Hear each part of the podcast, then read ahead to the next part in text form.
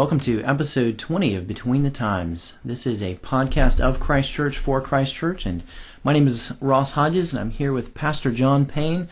We are uh, continuing a discussion today uh, that we began in the last episode on uh, the Lord's Supper, and in particular, why at Christ Church we have it weekly. This is a three part series that we're doing um, on this issue of weekly communion, and we want to do this because we believe that it's important that uh, our people, uh, those of you who are members and those of you who are visiting, uh, understand um, why we do what we do. Uh, that the Lord's Supper is a um, it, it's a central part of our worship each week, and so we're discussing uh, discussing that what the Lord's Supper is. We talked about that in our first uh, episode on this uh, last time. We spoke about the Lord's Supper being a means of grace and uh, how, just like the preaching of the Word, uh, the Lord's Supper as a, a visible word is um, one of those things that the Lord uses to uh, grow us in our faith and to encourage us. So we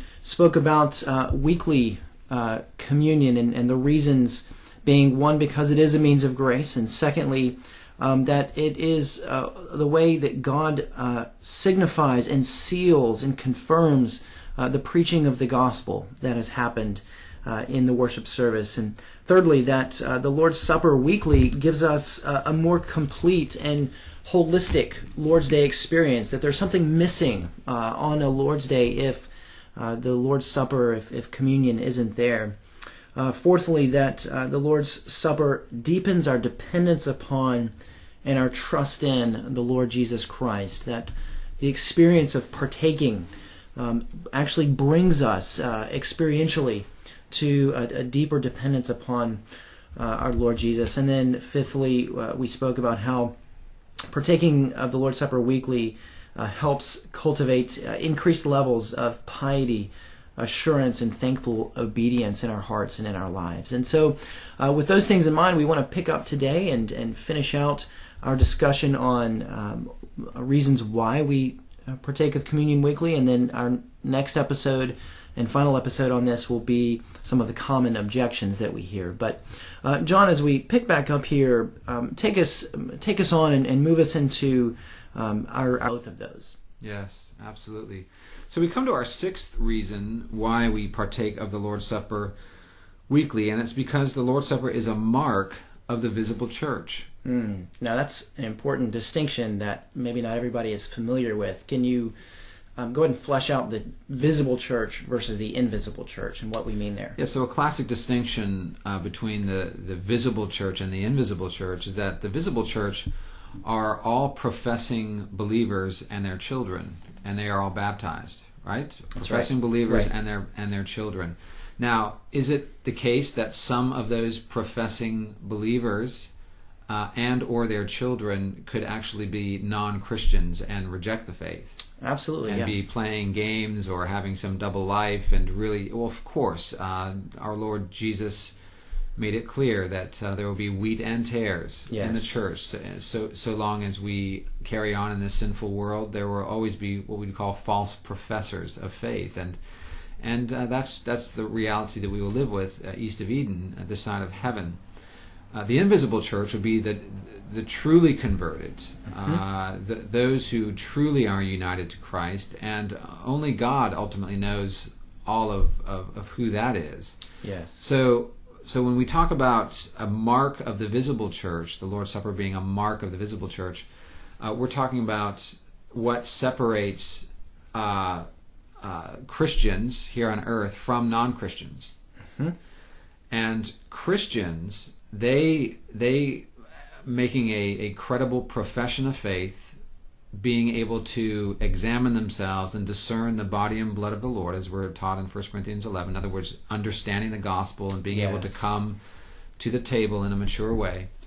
Uh, the Lord's Supper is a mark of the visible church, along with baptism in that way. And so, uh, Christians today they have all kinds of things that they try to to uh, uh to incorporate into their lives to mark them out. It might be contemporary Christian music. Mm-hmm. Fish uh, symbol on the car. A, a, fish symbol on the car. It might be uh, wearing a cross. Mm-hmm. Uh, there are all different ways, and, and these things aren't aren't necessarily bad. Sure. Yeah. But are they uh, official marks of being set apart as God's people? No, they're not. Uh, we never want to marginalize those things which Christ Himself instituted for the marking out of His people as separate from the world. Yes. And so we want to be in the world, but not of the world. And one way we show that we are in the world, not of the world, is by being uh, baptized members of a local church and coming regularly to the Lord's table. When you come to the table, you are you are clearly uh, uh, communicating what it is you believe and what it is you are committed to, and and knowing who is committed to you And where your trust is. and where your trust is. So those are uh, those are identifying markers that the Lord Jesus Himself instituted. That says this is this is what you will be. This is how you will look if you are my people. And um, so we are arguing that that the Lord's Supper is is an integral part of that because God's people come together as one body, breaking the one bread and drinking the one cup, um, as we read in the scriptures, and that is showing that uh, every week. This is who we are. This is how we are identified Yes. as as separate from the world. Yes, Philippians three twenty says that we are uh, that our citizenship is in heaven. So while here in America we are citizens of the United States of America, uh, our our greater citizenship, the one we are ultimately most loyal to and have our allegiance towards, is our citizenship in heaven, our citizenship in the kingdom of God. And coming to the Lord's Supper every week demonstrates that outward commitment and devotion to that which is most important to us. And and so this is um, one of the reasons why, of course, we uh, we come to the table every week because we believe that distinction should be set forth every week that we are set apart. And this does lead us to our seventh reason, which you just mentioned, which is that the Lord's Supper encourages unity in the body of Christ. Um, the Apostle Paul in 1 Corinthians, he explains in chapter 10 and verse 17 uh, that there is one bread, and we who are many are one body, for we all partake of the one bread. And so, what happens when you come together to the Lord's table regularly, and we're saying here weekly, Yes. is that it fosters and cultivates unity in the body of Christ. How so? Well, we're we're we're humbled as we come to the table. Uh, we recognize our sin. We also recognize that the Lord's Supper not only has uh, vertical dimensions, uh, but also horizontal dimensions. We not only have fellowship with God and His Son at the Lord's table, we have fellowship with one another because we are one body coming to partake of that one loaf. And so, if you're coming to the Lord's table, for instance, with uh, bitterness and grudges and unforgiveness in your heart towards others, actually, the Bible says, don't come That's right. to, to, to, to, to leave your gift and to go make it right and then to come back. Um, and so, wouldn't you say, Ross, that, that, that coming to the Lord's table rightly and these things being properly communicated to the congregation would indeed build up unity? Well, absolutely. Uh, you know, it's it's inherent um, in any sort of community that there is uh, there's friction because we're sinners. On this side of heaven, we we will be sinners. So anytime we gather together in community, whether that's as an immediate family, or in a workplace, or in the church, there there will be friction because our sins bump up against each other. Yeah. But uh, what we are commanded to do is to live in, in harmony and unity with one another.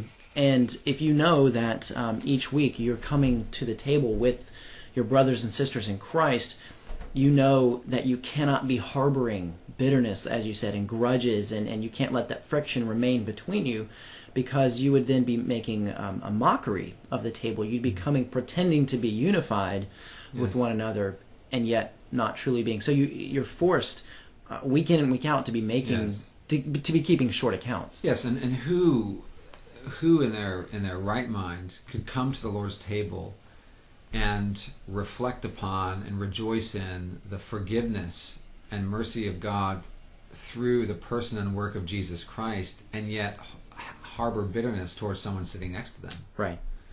Uh, that that shows that you don't understand the gospel in the first place. Um, the Apostle Paul, I think, makes note of this in Ephesians 4 and verse 32, where he says to be kind to one another, tender hearted, forgiving one another as God in Christ forgave Mm, you. That's huge. So every week we come to the table, we are not only having fellowship with God and receiving His grace and being built up in the faith and encouraged and hearing about His love for us, and also us responding to Him with uh, uh, overtures of love and greater devotion and obedience.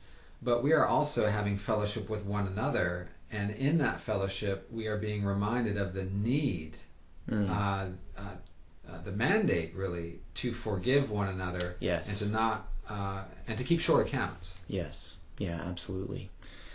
Well, that is an excellent point. Um, now, moving on to our eighth point here. Uh, this this one might sound a bit foreign, uh, so uh, we'll just go ahead and state it, but it, some explanation may be needed here. Um, we, you're arguing in the pamphlet that uh, we partake weekly because, in the context of public worship, the Lord's Supper is a kind of covenant renewal ceremony. Now, um, again, that might sound a little foreign to some people, but go ahead and flesh that out for us. Actually, I have no idea what I'm talking about there, so we'll just move on. Okay, moving on to point nine. No, this this language is a bit technical and theological, but we know that God um, has revealed Himself to man through covenants, and uh, these these covenants, which are basically pacts, uh, P A C T S, uh, where He is entering into a covenant relationship uh, with with humanity and also with uh, His church in particular. With humanity, of course, in the garden Yeah. uh, where a covenant was made, a covenant of works, which uh, declared that uh, uh, if Adam were to to carry on in obedience and not eat of the tree of of the knowledge of good and evil uh, in the garden, that he he and his posterity would, would carry on in, in perfection and be in paradise and in perfect fellowship with God forever. However, if he were to eat uh, of that tree, uh, he would be expelled from the garden and would be separated from God.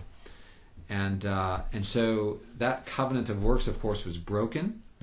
Uh, man uh, did not obey and was cast out, and, and, and since that very day, man has been disobeying and rebelling against God. So thankfully, the covenant of works, or that law covenant, as it were, do this and live, don't do this and die. Thankfully, that's not the only covenant.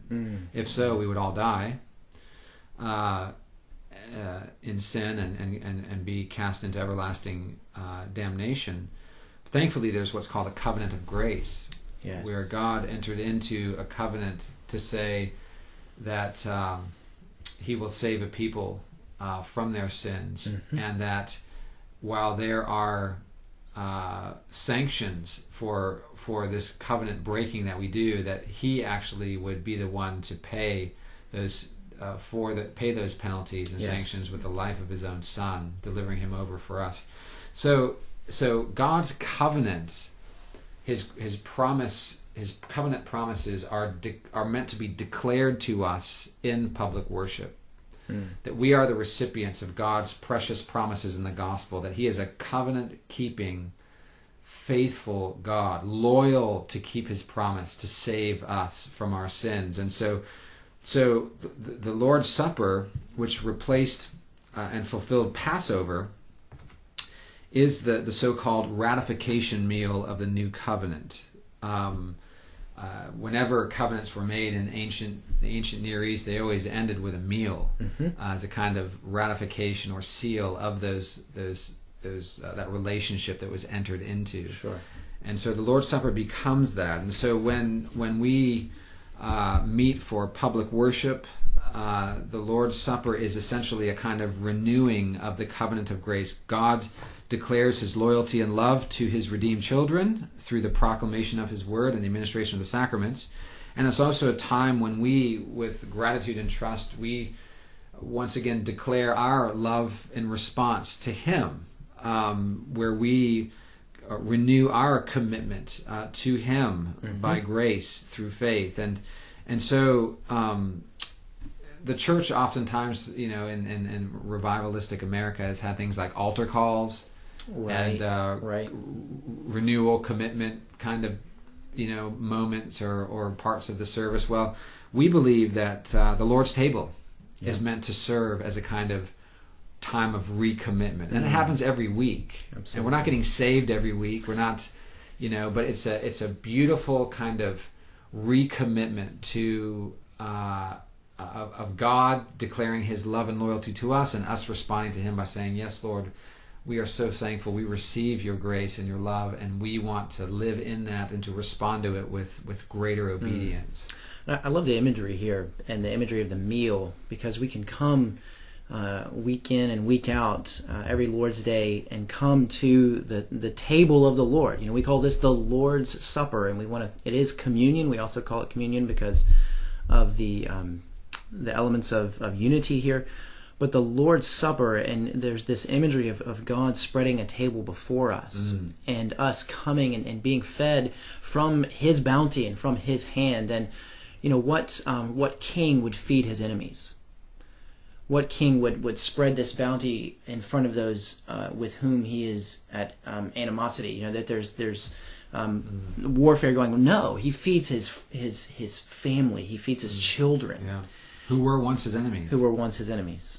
but by grace have been brought into this sweet relationship. And um, yeah, and, and, and you think of just the mealtime, um, you know, at somebody's house, they invite you over and they, they, they put a nice meal before you. There's something that that uh, some you know friendship and encouragement is is cultivated in times like that, and that's that's what the you know food has always done. Yes, And so God has has uh, brought this instituted this Christ has instituted this meal for the the life and blessing of His church, and and so we, we go on to to number nine uh, that we partake weekly of the Lord's Supper because it highlights the judgment and the salvation of God, two themes that must always be central in our worship.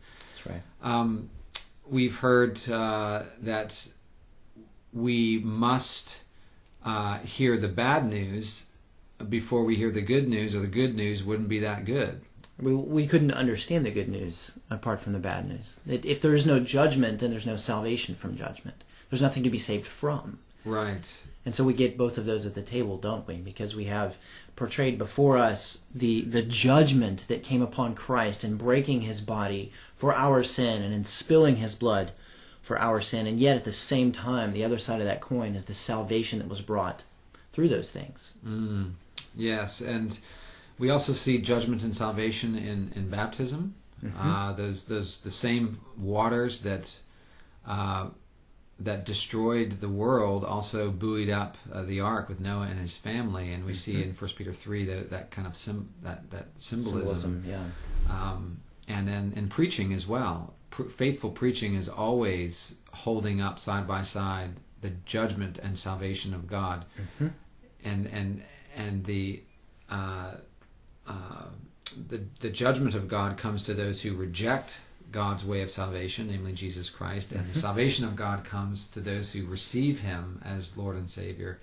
And so, always, if if preaching is faithful, the judgment and the salvation of God are, are side by side, and that's partly why so much modern day evangelicalism is uh, superficial and um, and weak, is because judgment and sin and hell and these things are just completely out of the picture. And so we were, we're hearing all this good news about the love of God, and yet people that has has no real substance to it.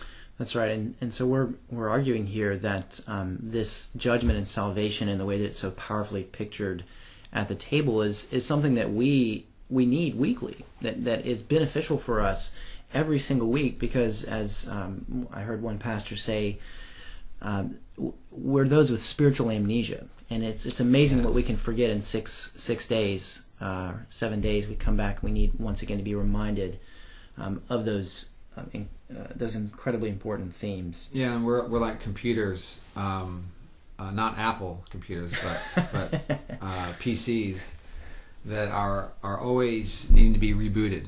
Rebooted and updated. Yeah, and uh, we we need that. We're we're like old Yeah. computers. We, we we tend to forget. We tend to forget the beauty and the majesty and the loveliness of, of Christ uh, crucified and risen for us. And so when we come back on the Lord's Day, we need that trumpeted again, uh, again and again. Finally, we come to uh, the last reason why we partake, the last reason listed anyway, um, is because by doing so, uh, God's people will experience more of Christ. Um, we we do believe that we get the whole Christ in the preaching of the word. Uh, however, uh, God has given us this meal that we would have a more full experience of Christ as we come to the Lord's table. And so, uh, Robert Bruce, who was a 16th century Scottish minister and, and um, s- successor after uh, John Knox at St. Giles Cathedral in Edinburgh, he writes, quote, Even though Christ is the same in himself, yet the better hold you have of him at the table, the surer you are of his promise. The sacraments are appointed that I may have him more fully in my soul, that I may have the bounds of it enlarged, and that he may make the better residence in me. And so, as we to bring it full circle, as we said at the beginning, you know, this this uh, sacrament points us to union with Christ. Yes. And while union with Christ, while our our uh, position in Christ and the our forensic union can never get stronger, it is perfect. The declarations that God has made about us. The declarations that God has made about us in union with Christ as justified, that that can't you, we can't be more justified than Right. justified. Yes.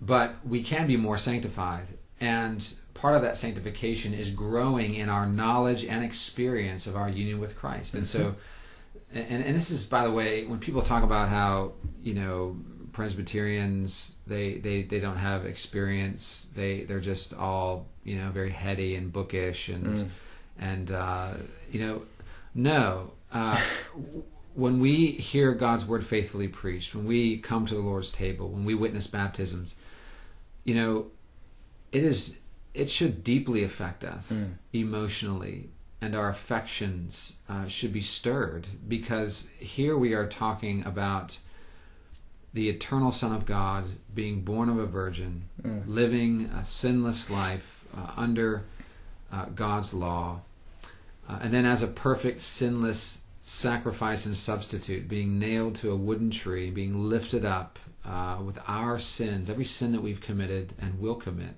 upon Him, and and God the Father turning His face away from His Son and unleashing His His divine wrath upon His own Son for our salvation, and then on the third day he is raised from the dead and uh, de- and clearly you know declares uh, victory over over death and Satan and sin and hell, and then is exalted. He ascends into heaven and is exalted at the right hand of God, and now intercedes for us as our high priest. And and one day will come again. I mean, this is this is what we are to be reflecting on as we come to the Lord's table. This is this is not uh, you know cokes and jokes. Mm. Uh, th- this is this is the Lord Jesus Christ being clearly communicated to the souls of His people, and and we should embrace this. I I I kid with some of my friends who will give some pushback on uh, weekly communion and uh, giving different excuses, and and I always tell them I want to one day write a write a pamphlet called "Why Not." Give me one good reason why we shouldn't come to the Lord's table weekly, because I've, I've quite frankly haven't heard one. I guess that'll take us into our next episode. That's right. Well, um, well said. And uh, we do invite you to uh, tune in to our next episode where we discuss uh, the the common objections to weekly communion. And we thank you for joining us on this episode of Between the Times.